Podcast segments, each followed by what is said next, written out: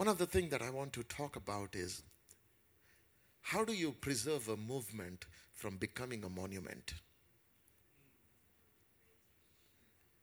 I want you to understand a movement of God can become a monument and it can become a pilgrimage site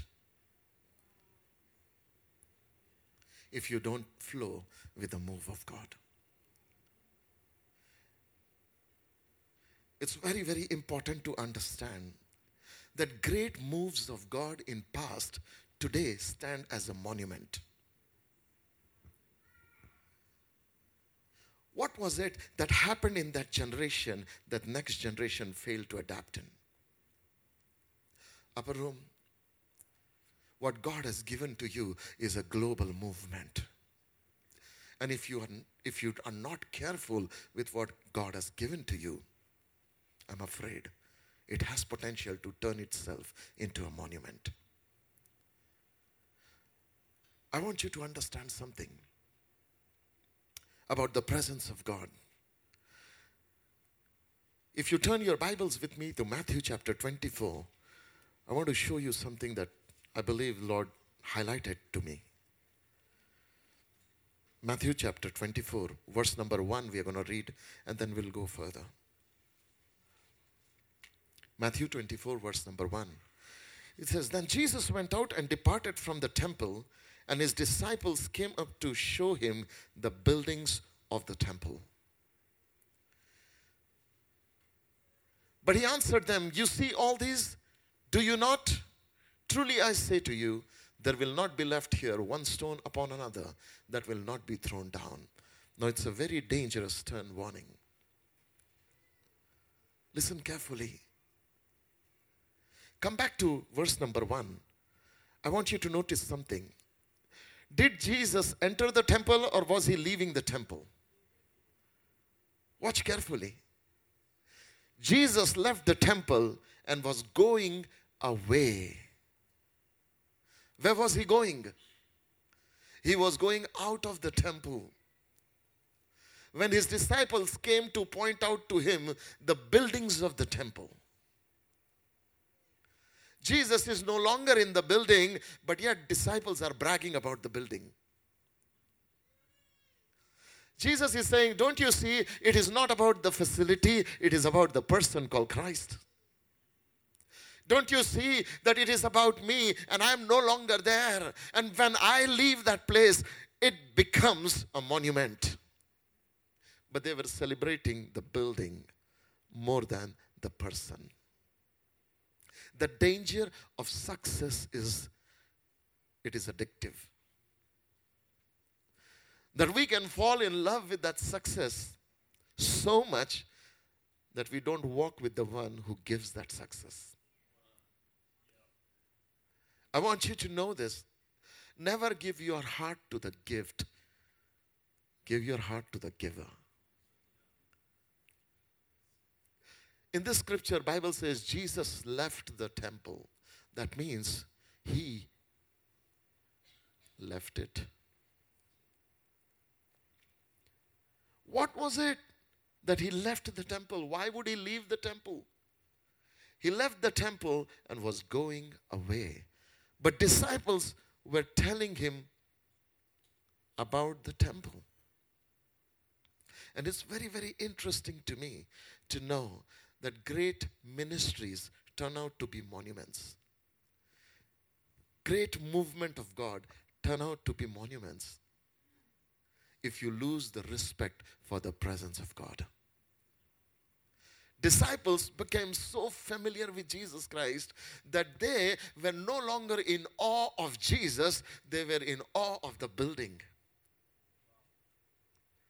Let me tell you, now, at this place, when Upper Room is becoming a global entity, when Upper Room is, is, is being highlighted globally, there is a potential of us to be lost in the glamour of being known in the world and losing the awe of God. There is the potential of enjoying how many hits we had this month versus how many times we behold Him. There is a danger of continue to see how are we doing in the sight of the eyes of man versus sight of the eyes of the one who beholds us constantly. And I just want to help you to align your heart back.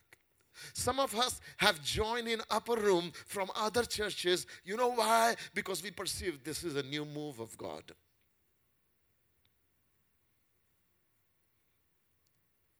But listen, my friends. One choice and the movement becomes monument. And the choices is not to honor the one Jesus. You can gather around everything else and it may be amazing. But let me remind you of one thing. Paul says, I have hold on to him who held me. And if you hold on to that one person and not really make it about upper room, not make it about our culture, not make it about our language and our DNA, and not make it about what we have done, but make it about Him alone. I tell you, you will continue to be a movement of God. Because it is easy. It is easy. I tell you the danger. The danger is when you follow Jesus Christ, your footprints become heavier and heavier and heavier and heavier for rest of the world to track you and follow. But then comes the danger when you walk and you begin to notice, man, your footprints are really becoming bigger and nice. Wow, this is awesome. And then you stumble and fall down. You know why? Why did you fall? Because you're no longer looking at his footprint, you're enjoying your footprints. There are more people in Bible who fail to handle success. When people are broken, it is easy to be at his feet. But when you are on the height of your success, this is what the Bible says. David wrote a lament saying, How the mighty have fallen on the mountain tops. Listen, mighty did not fall down. When they were beginning to climb the mountain, they fell down on their mountain tops. It is important. The higher you go, the greater your influence becomes, that the more sharper you are in following Him. And I want to encourage you. I mean, with trembling, I want to speak this because I know I am sharing this to you, but it applies to me. I have tasted the bitter sting of success in ministry. I have tasted what name and fame can do to you. It destroys you completely. It ruins your life completely. Because once you have tasted the goodness of God, sin is no longer your desire. But you know what destroys you? It's not sin anymore. What destroys you is self. What destroys you is the vision of God. Listen to me very carefully. When vision begins to occupy your heart more than the presence of God, you are already in a danger zone. Do not hold your vision so tight that you can no longer walk with Him. Moses understood that. God said to Moses, Moses, these are stiff necked people. If I go with them, I'm going to destroy them. So I'm not going to walk with them. But listen, I'm going to send an angel and fulfill every promise I have made to Israel.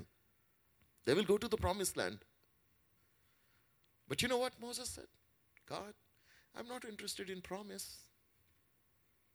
If you don't go, I'm not going. If you don't move, we don't want to move. My heaven is where you are. My destination is where you are. I'm not looking for a promised land. This cloud that shows up every day is my promised land. And I don't want a river full of honey or milk. I'm okay with this cloud. As long as I have this cloud, I have my world intact, Lord. But the danger is to get used to that cloud so much. Imagine Israel got used to 40 years seeing that cloud so much that they had audacity to bring a calf in presence of that cloud that even when God was present, they built a golden calf and said, This is our God. That day also the cloud was present. But they just got used to it. Morning, noon, and evening, they would walk out of their camp and behold the glory of God with their eyes. And they got used to that glory. You know why? Because enemy used a weapon against them. And I want to talk about that weapon today. It is called offense. It's called offense that enemy introduces to church. In Matthew 24, when Jesus is talking about how movement becomes a monument, and he says, This temple, brick upon brick, will not be there. Disciples gather to him asking another question. So tell us, what is going to be the sign of your coming?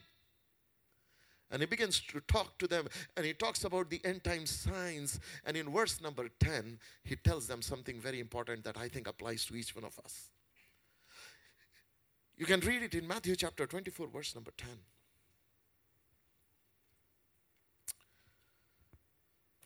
He says, And then many will be offended, will betray one another, and will hate one another. He says, Then many will fall away and betray one another and hate one another. Here the translation says fall away.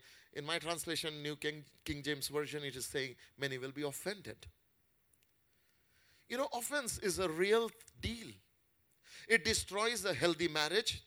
It destroys a healthy family. It destroys a healthy business. It destroy it becomes a wall of barrier between best of the friends. What happens? offense ruins the love between two. It's like, you know, it's like a termite that eats up everything. It is statistically, it is said that the most, you know, losses that the world every year has is not because of the Katrina or because of hurricanes that comes, you know, or even, you know, tsunamis or anything. It's the termites that cause most of the damage in the world. And I want you to understand something. If we are not careful as a body of Christ to walk in the love that initially propelled us to come near Jesus, is that love that brought you to Him will sustain you in success. Do not allow the popularity to become your identity. It's easy. Oh, you're from upper room. Excellent, man. Wow. Hmm. No longer I am happy about that I belong to Jesus. I'm happy that I'm part of upper room. And I live from upper room to upper room. But listen, my friends, Bible has more other rooms than upper room. if you read your Bible, you will discover how what started in upper room became a global move. And wherever people stopped honoring this one man, Jesus, the movement died. But denomination continued.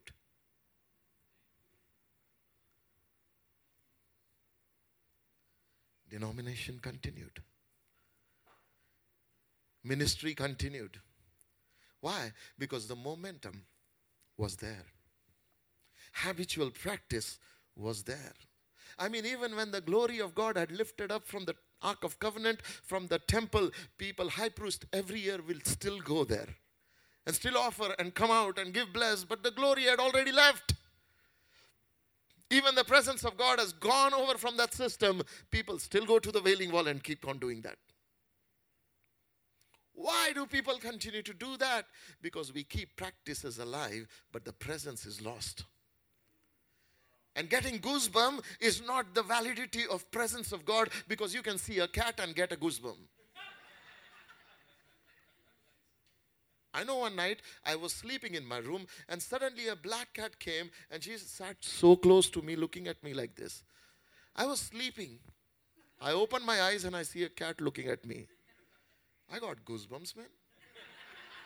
It wasn't anointing.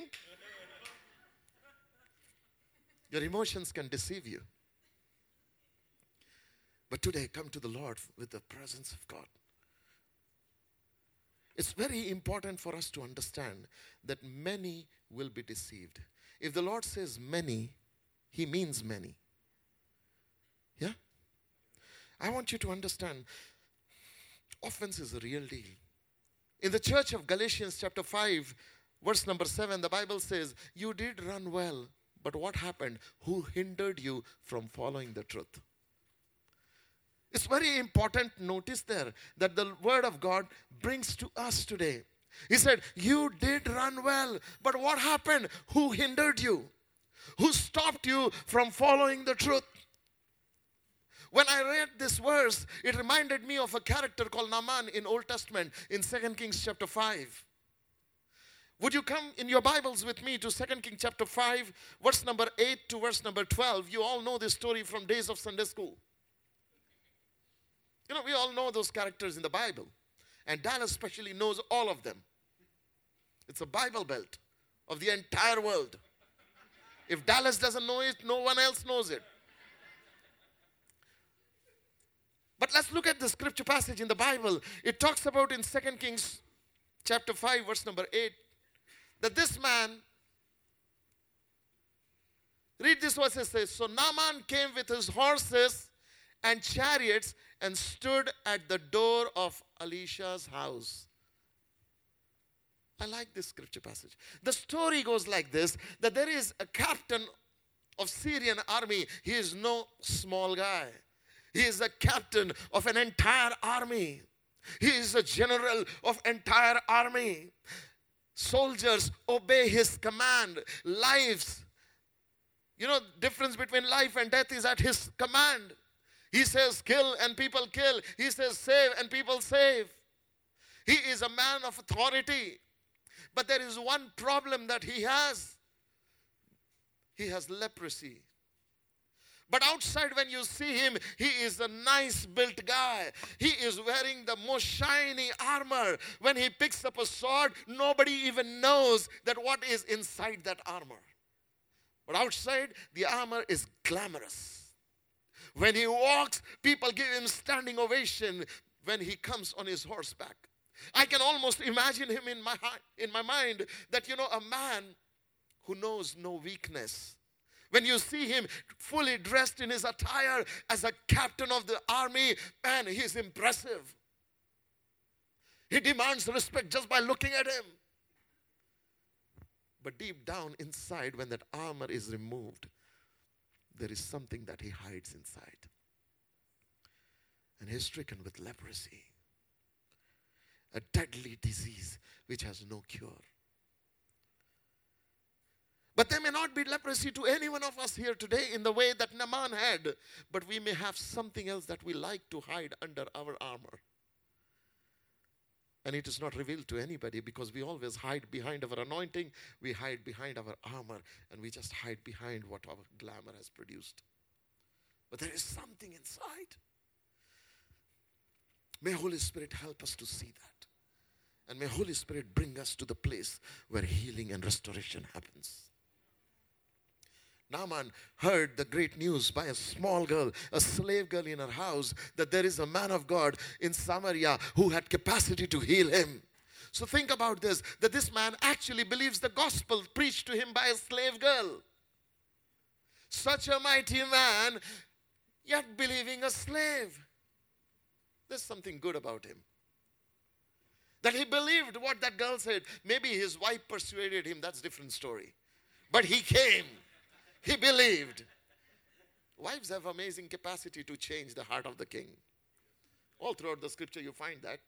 And even today, that is not changed. One thing I know about wife that anointing doesn't work on her.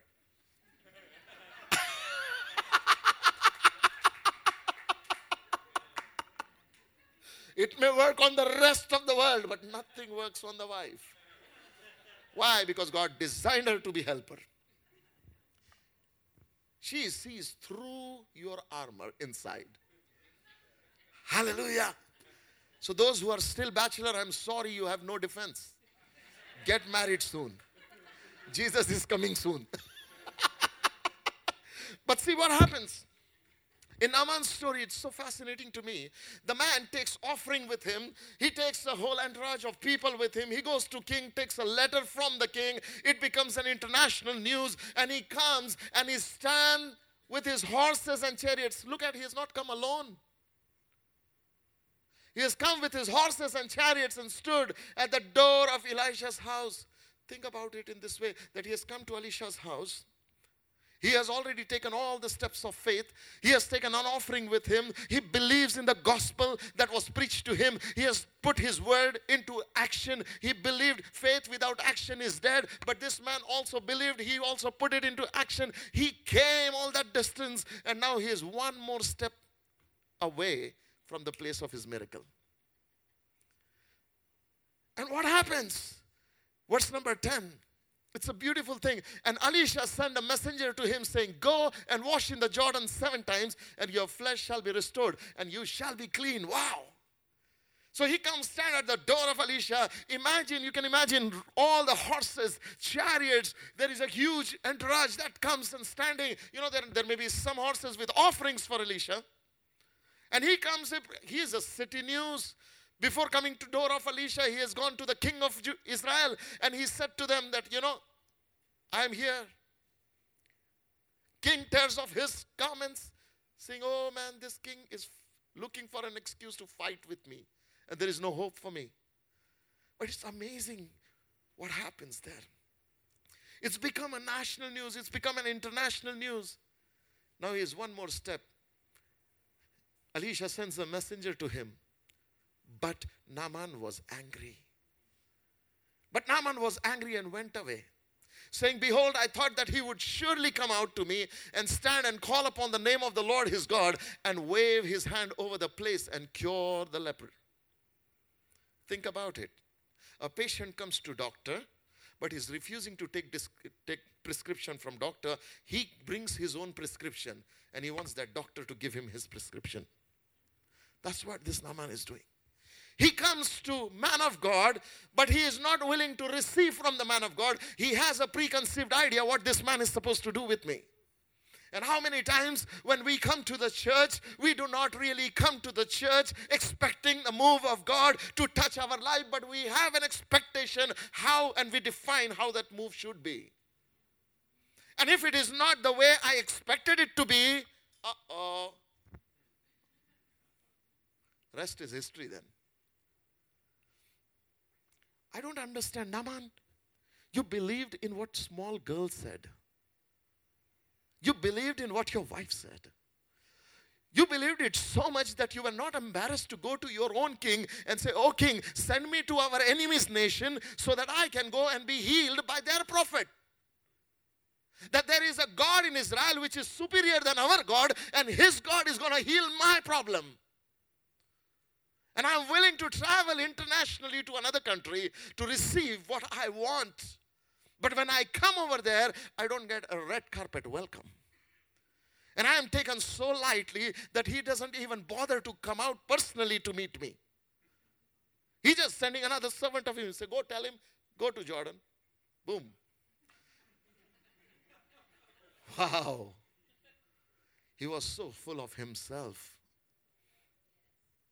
that he thought the man of God would come, call on his name, lay his hands on me, and then it's going to be.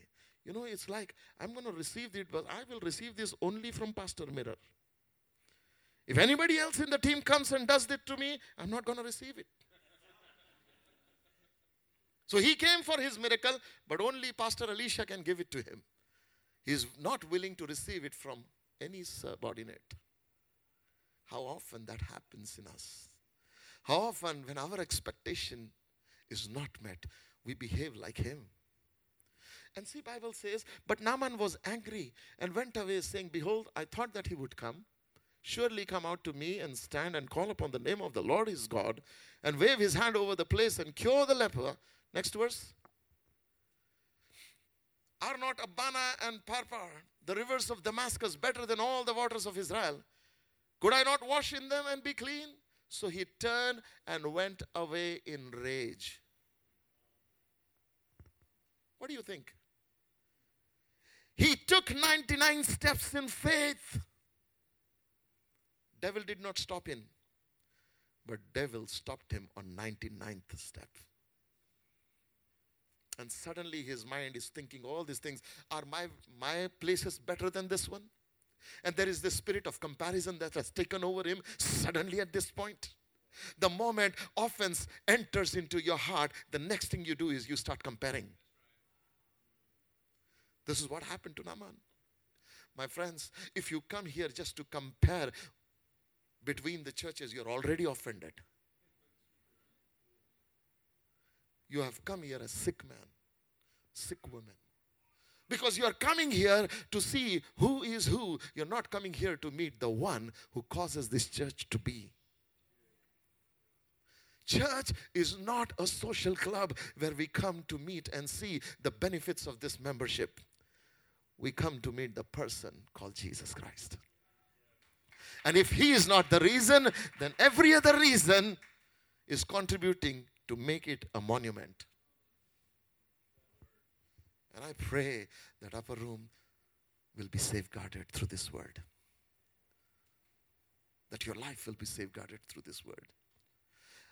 Tonight, I know I'm not preaching to be popular, I'm preaching because I'm responsible.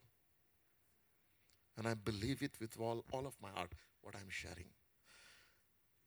Naaman came, but he also left without receiving what he came for. Are you like Naaman? That you're coming into this place to have a face to face encounter with Jesus, but you leave this place without having that encounter? That you come here with everything else and you talk about everything else and do not have a real encounter with Christ? Then what's the point of coming in if you fail to meet Him? Isn't it coming in about coming to Him, for Him? My prayer is that whenever you come in, you come in for Him. That these buildings will not be a place which becomes a social gathering. Oh, the music was great. Oh, the new projector was great. Or the new facility was amazing. It's not about that. It's about the one called Jesus. And as long as you have that burning desire in you about Jesus, you are protecting your own self. Every time your heart desires anything more than Jesus, repent and come to the Lord. There is another character that I found in Bible. It's very interesting character. It's found in 1 Samuel chapter 18 verse 5 to 10 onwards. You come across King Saul. It's an amazing king. He's the first king of Israel. God has elevated him from the, from the tribe of Benjamin, and he is tallest among all. He is already identified by the greatest prophet of that time. He is recognized by all. The whole nation follows him. He is nothing to be insecure about, and his heart is already amazing. Now he gets a subordinate who fights his battle. His name is David. And he calls him son, and David calls him father. This is an amazing relationship between both of them. And the whole nation feels secure because of their relationship with each other. That David goes and fights his battles, and Saul enjoys the victories that David brings in. And the whole nation is secured because of this team. But one day, as David fought the battle and had victories and was returning back to the city of Jerusalem, you find one thing that Saul went to welcome David. And while while he went out, this is what the Bible says in verse number 6. And David went out and was successful. They were coming home. When David returned from striking down the Philistine, the women came out of all the cities of Israel, singing and dancing to meet King Saul. Listen, women came to meet whom? Can you repeat it again? Can you repeat it again? Women came out to meet. But who was returning from the battle? They didn't come to meet David, they came to meet Saul. This guy was highly popular. He was really darling of everyone else. He has nothing to fear from anybody's success. He didn't go for battle, someone else went. He just went to welcome them, and all the women came to meet him. And listen what happens. Women came out of Israel singing and dancing to meet King Saul with tambourines and songs of joy and with musical instrument. Imagine what how much honor they have for their king. That they come to meet him. But you know what? Something happens at this point. Verse number 7 please. And the women sang to one another as they celebrated. Saul has struck down his thousands and David his ten thousands. They came to meet Saul, but they praised David. They came to meet Saul, but they praised David. It's like somebody gets up from the audience, hey, come to the worship leader and say, Man, what an amazing song that was. And fail to recognize another person in the worship team. Doesn't say anything to that. And when they meet her, that was amazing, but I loved what he sang. Whoa, that is enough. That is enough to turn a ministry into monument. This one song of two line chorus destroyed Saul's kingdom, destroys his anointing, destroyed his call, destroyed everything about this man. I'll show to you that Bible says that women's song has potential to destroy kingdoms.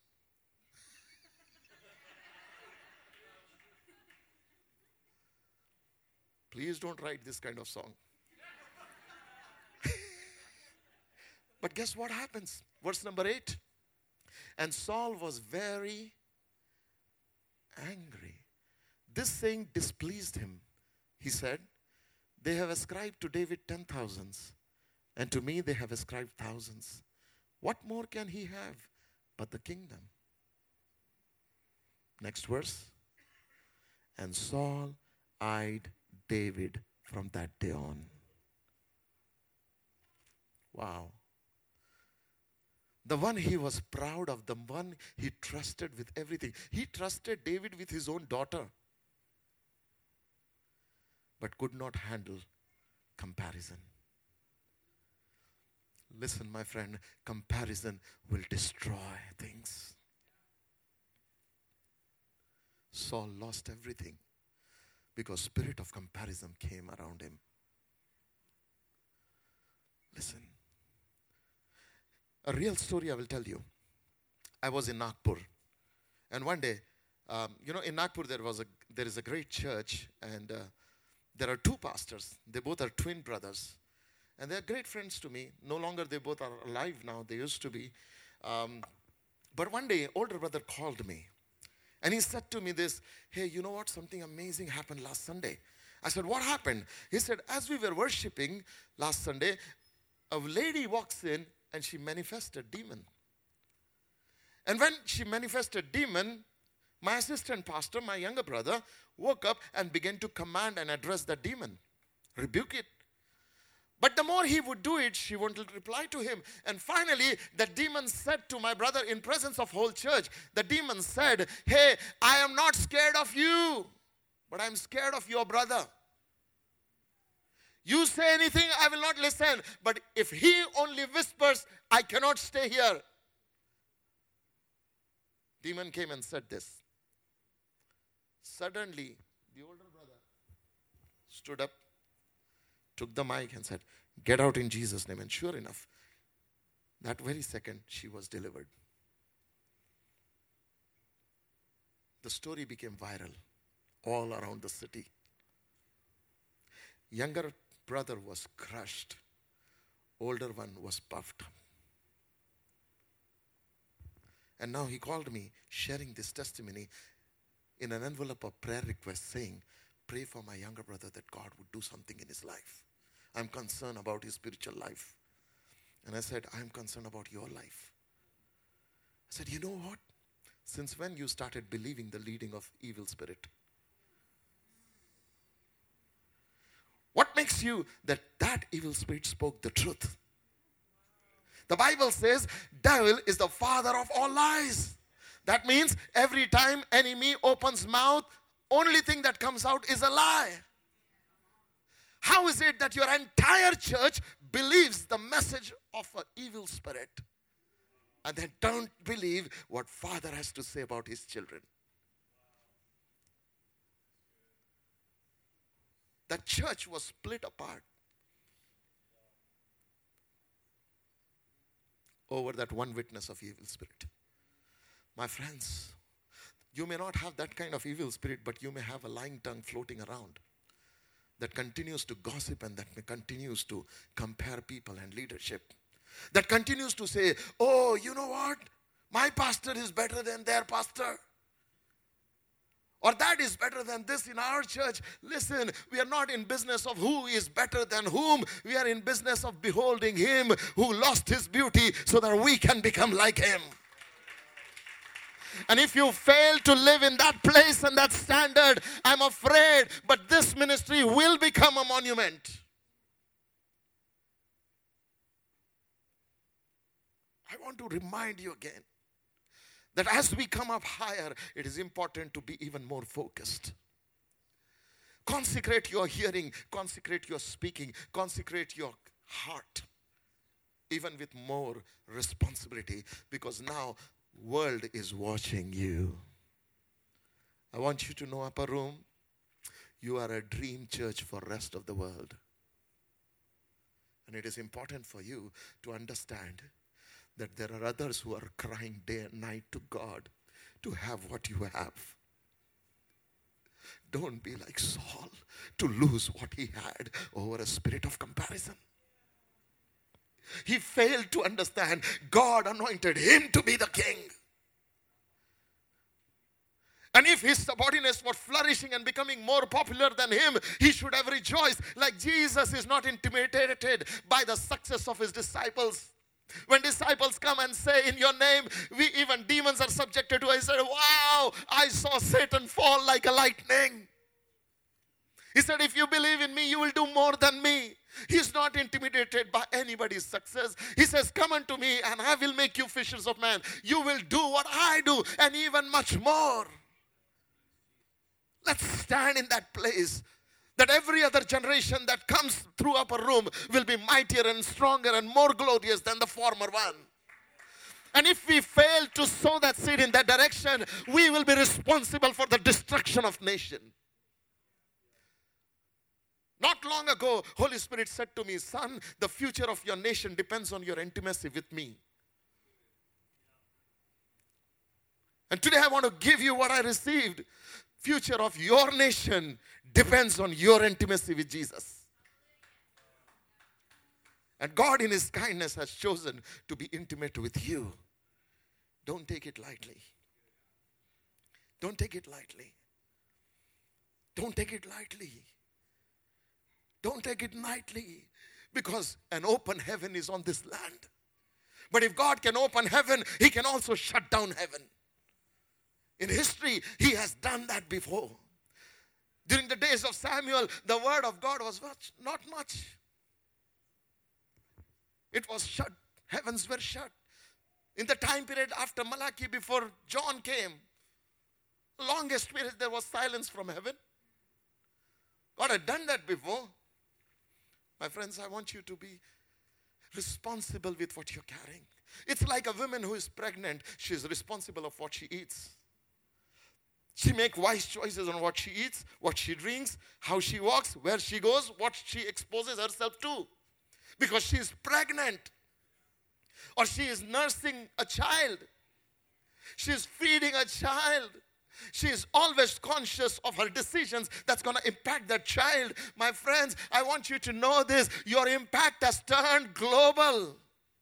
There are millions of people online watching. This may look like local community, but you are, re- you are reaching North Korea, you're reaching India, you're reaching China, you're reaching globe.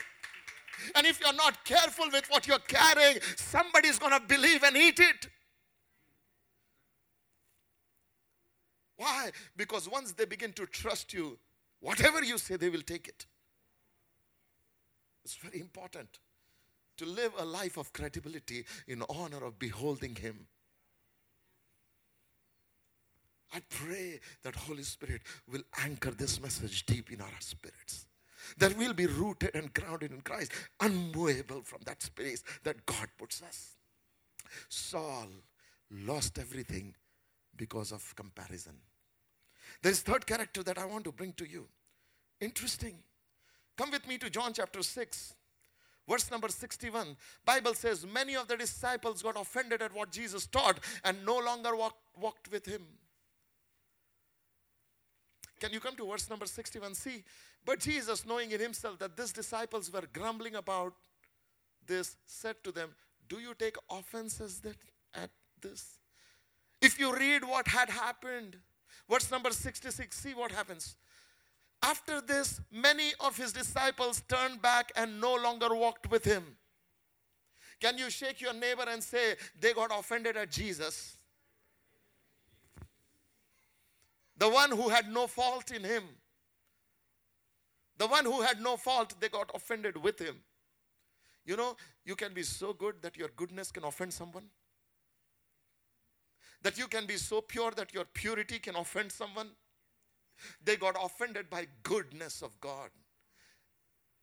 There are other people in the, in the very nation of America where they're getting offended by what God is good to you. Remember the story when he had some of the laborers come at the last hour, and those who came at the last, he gave them whole day's wages. And when others who were working for the whole day, and when they were given the same reward that the one who worked only for an hour were given, they were offended. And he says, Why does it bother to you out of the goodness of my heart? Can I not do what I have done? Have I robbed you of anything? But they were offended. My friends, God, God's goodness can cause an offense. Because we think, I deserve more. Again, in that story of laborers in the vineyard, you will find one thing. They again compared themselves with someone else. Comparison is deadly. It's a deadly weapon that enemy uses.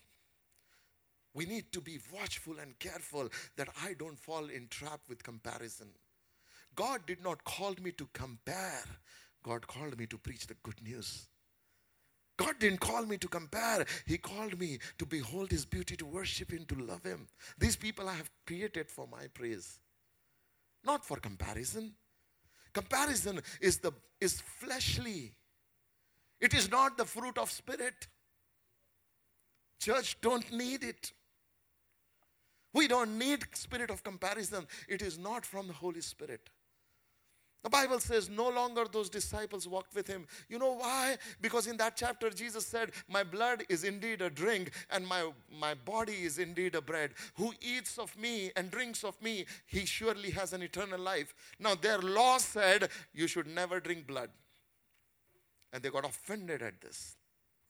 Because the law of Moses said something, and now Jesus was talking, Here I am. I'm giving my blood, take it and drink it. And they say, What? Have you lost your mind? Imagine they followed Jesus, knowing, oh God, you are the Son of God, you are Messiah, you are the prophecy fulfilled in our time, and crowds would follow him. But they lost him over one offense. You know why? Because he spoke something that was traditionally believed. And his word was against what their traditional belief was.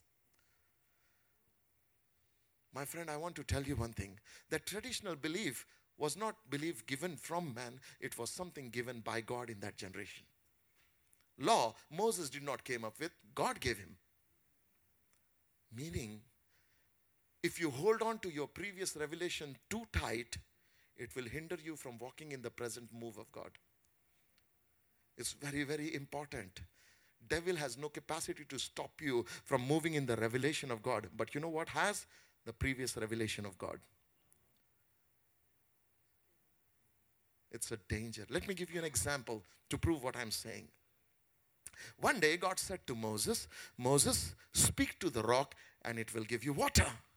But Moses, rather than speaking, he takes the rod and hits the rock.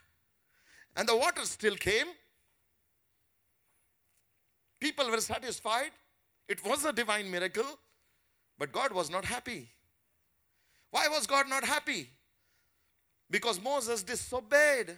I wonder that God was so compassionate that he overruled his disobedience and still worked.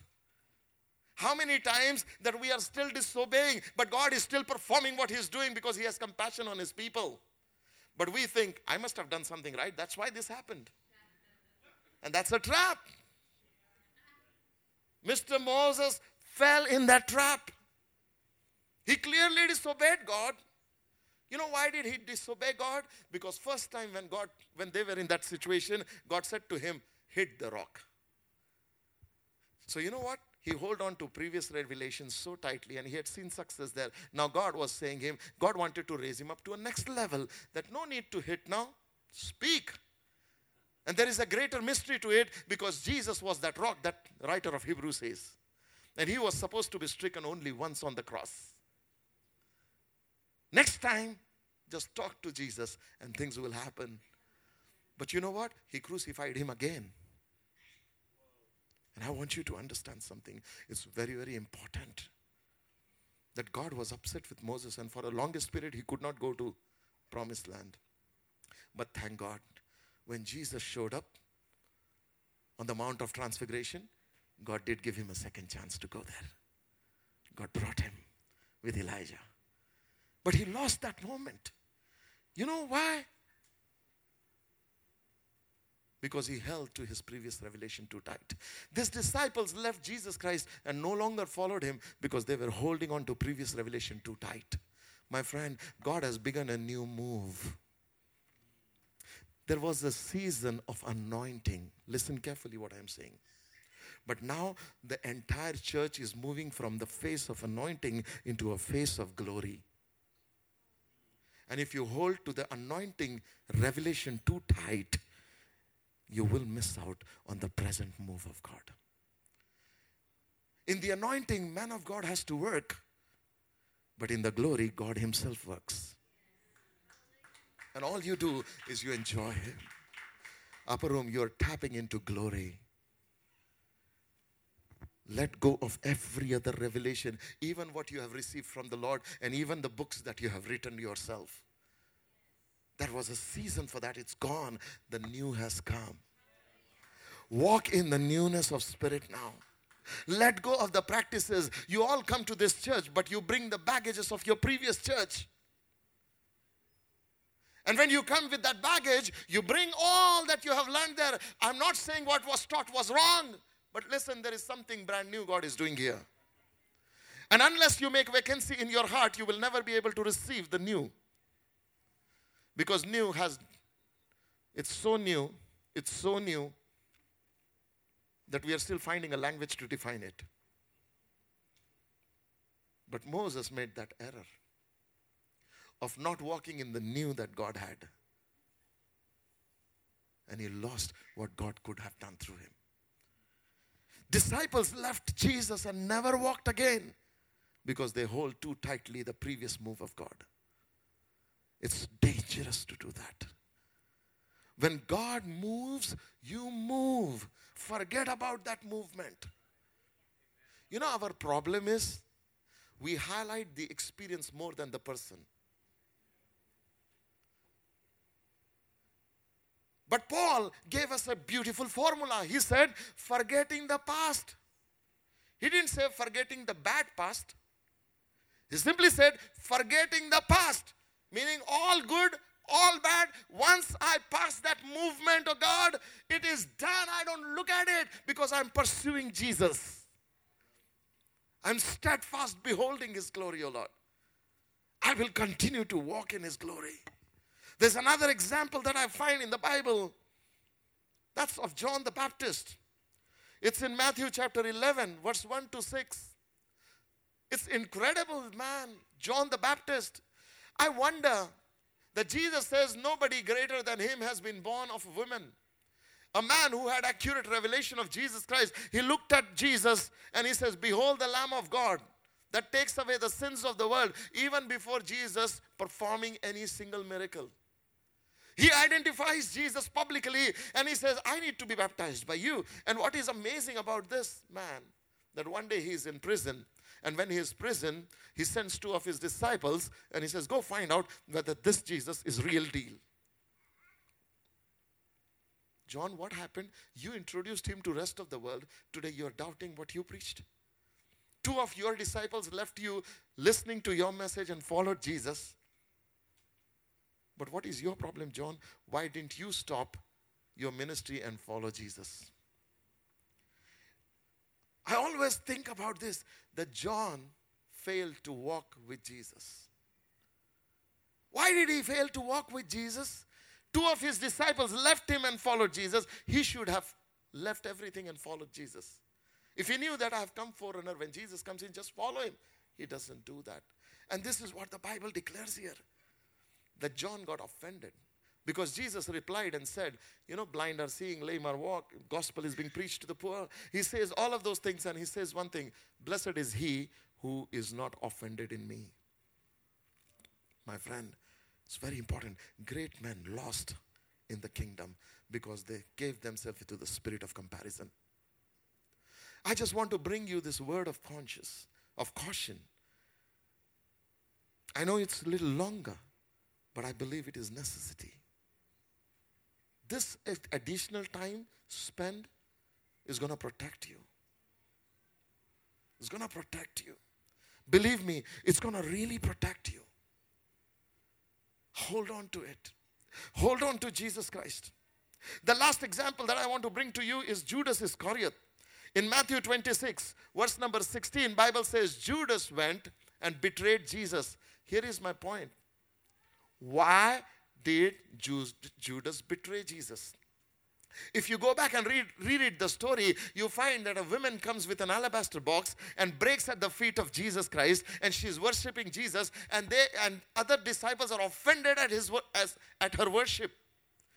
Her worship was offensive to them. And she did that, and Judas said, Oh, what a waste of this amazing perfume. We could have sold it and did do charity among the poor people. But you know what Bible says? Jesus said, Leave that woman alone. What she has done is right. She has anointed me for my death. Up till now, nobody has a problem. But then Jesus made something amazing statement. Jesus said, Women, wherever the gospel of the kingdom is preached, what you have done will be mentioned. And when Jesus said that, suddenly heart of Judas takes an offense. He said, Well, we left everything, followed him.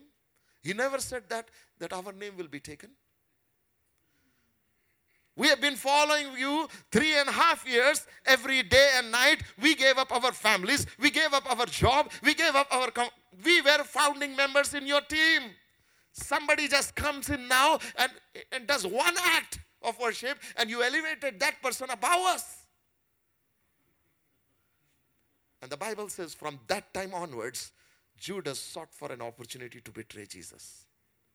From that time onwards, can you imagine from that precious place of worship to Jesus that today the world talks about how amazingly this lady poured out worship to Jesus Christ? That from that place of worship, Jesus sought an, uh, Judas sought an opportunity to betray Jesus. My friend, we are a house of worship unto the Lord. Think about it. Judas, uh, Lucifer was a worshiper. And an offense came into his heart because spirit of comparison caught him there. In heaven. If it could happen in heaven, it can happen on earth. We must protect our heart from spirit of comparison, especially when upper room has become a manufacturing belt of worship leaders. Why is so and so song so popular and I write more songs and I'm appreciated more, but my song is not popular? Next statement will be go to hell. Why? Because that's what you are carrying inside you. Comparison is from the pit of hell, it is not from Jesus Christ. So, what is the remedy? How do we protect ourselves? Jesus said, In the last days, many will fall prey to this. Thank God Jesus did not say all will be fall prey. He said many. That means there is hope. And I want to be among those few that don't fall prey to this. How many of you want to be among those few who don't fall prey to the spirit? For rest, service is over. You can go home.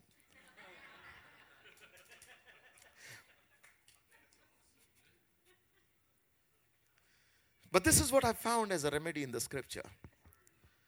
One scripture, Psalms 119, verse 165. Psalms 119, verse 165. The Bible says, Great peace have those who love your word, O God, and nothing offends them. Beautiful verse. It says, Oh, we are still at Judas. From that moment onwards, he sought an opportunity to betray him.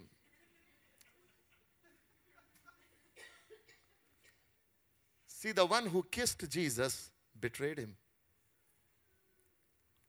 The one who had closeness enough to kiss the Son of God had wound enough to betray him, had pride enough to betray him. How do we safeguard ourselves? I mean, see, we are worshiping the one we have not seen. He was worshiping the one he was walking with. He was not somebody ordinary. When Jesus sent two by two, he also came with witness saying that in your name demons obey. He was productive in the ministry. He was so trusted in the ministry that he was taking, you know, account of all the cash that came in into ministry. But that man got offended. Look at what Bible says in Psalms 119 verse 165. It says, "Great peace have those who love your word, O God, and nothing offends them. Nothing offends them. If your heart falls prey to spirit of comparison and offense, know one thing, you don't love the word of God. People, those who do not love the word of God, fall prey to spirit of comparison.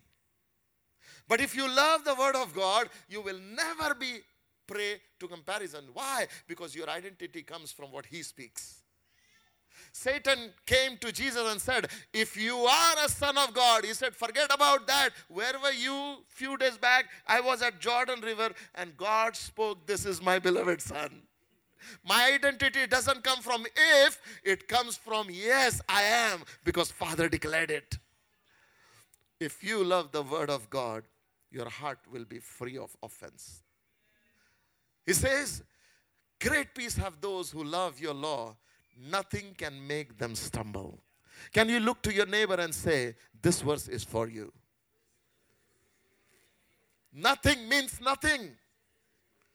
Hallelujah. The second thing that I found in the scripture is very, very interesting. The story is found in Matthew chapter 15, verse 21 to 28. And when you read this story, the story is about a Syrophoenician woman who comes to Jesus for the healing of his daughter. And Jesus looks at her and basically says, It is not good for me to take the bread of children and give it to dogs. And this is happening publicly. Tell me one thing if your pastor called you dog publicly, how many of you would come in that church? Would you come to that church where pastor says, You dog? You're here again? Basically, Jesus is looking at that woman publicly, calling her a dog. But you know what she says? Yes, master, even dogs eat of the crumbs that fall from master's table. Wow. And Jesus said, Women, for an answer such as this, you see your daughter is healed. And then Jesus went on declaring something amazing. He said, Women, great is your faith. Great is your faith. I said, Lord, why are you talking about faith to her? You were offending her, but she didn't re- receive that offense. And you're saying, Great is your faith.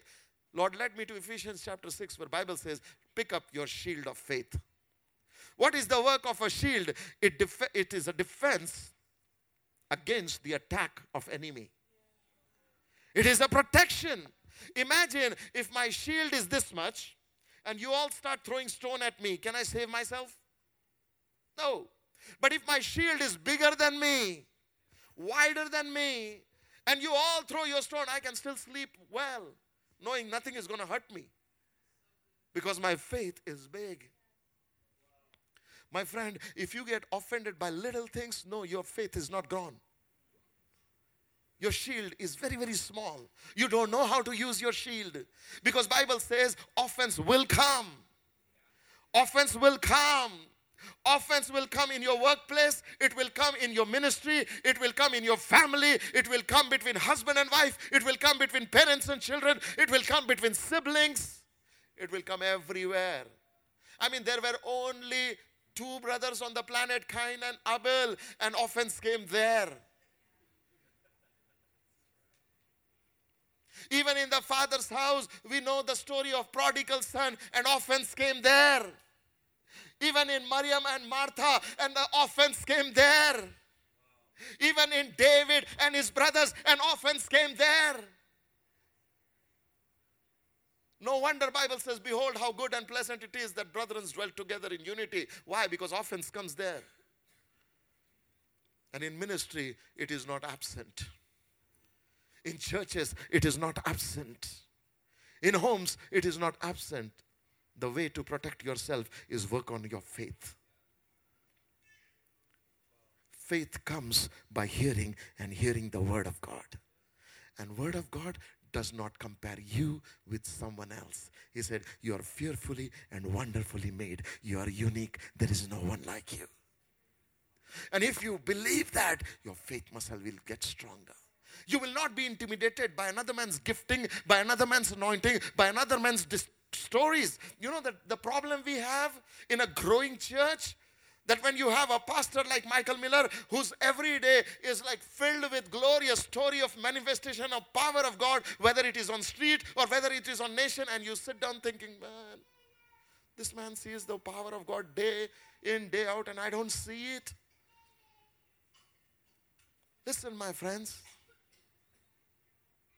You will say, I don't have a story like him. My testimony is very small. Listen carefully. With God in your story, it is no longer your story, it is his story.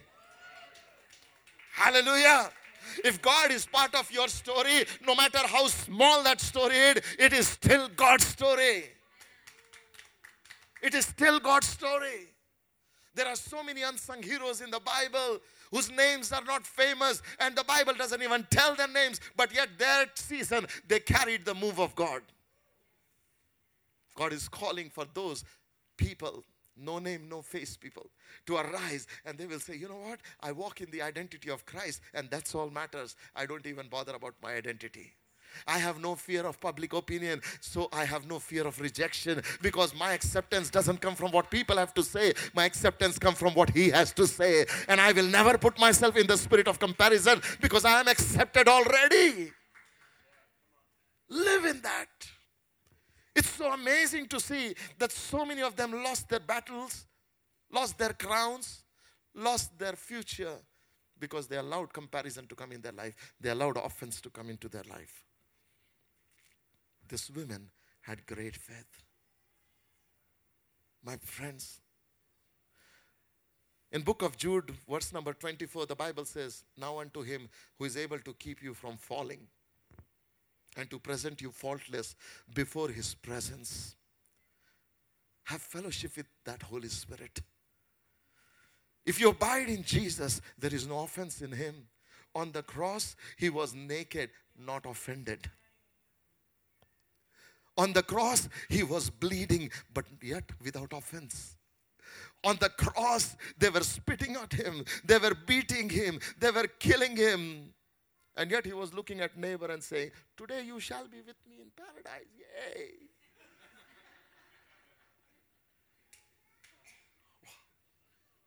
Wow. The man knows how to rejoice in another man's breakthrough in midst of his pain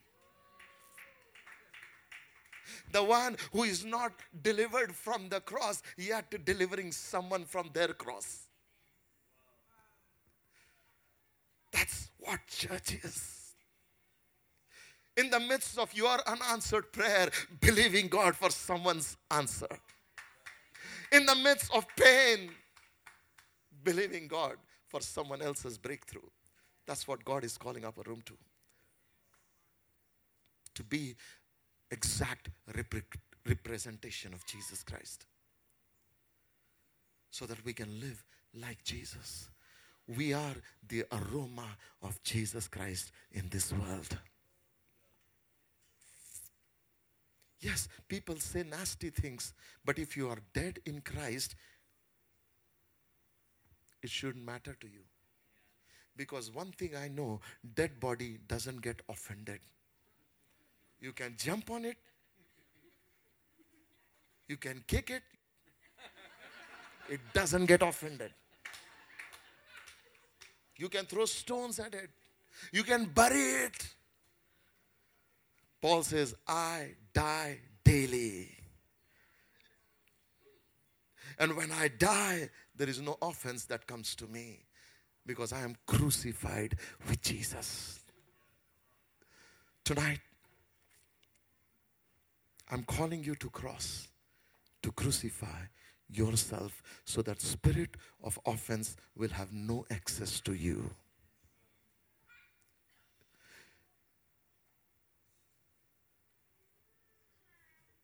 Naaman lost it, nearly lost it because of offense. Saul lost it because of offense. Disciples lost it because of offense. They no longer walked with Jesus.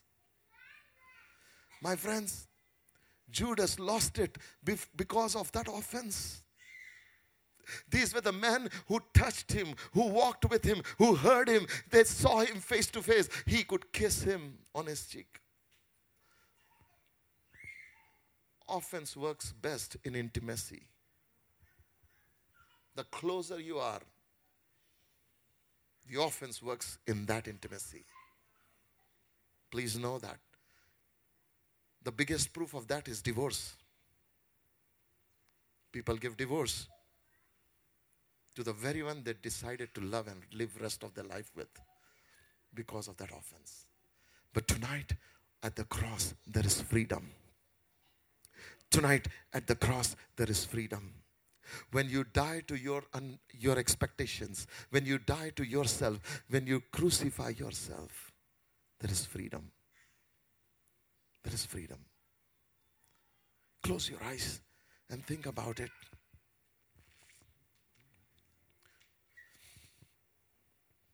There's an invitation to live a crucified life. That Jesus is calling me to live a crucified life. There are families here who do not even talk to their extended families because of offense. There are individuals here who no longer go and meet the friends from other church because they're offended and they left that church because of an offense. You were bleeding there, you're bleeding here. But tonight, the love of God is available. And amazingly, the Word of God just kills you. Because there is only one thing unless you die, you're not free of offense.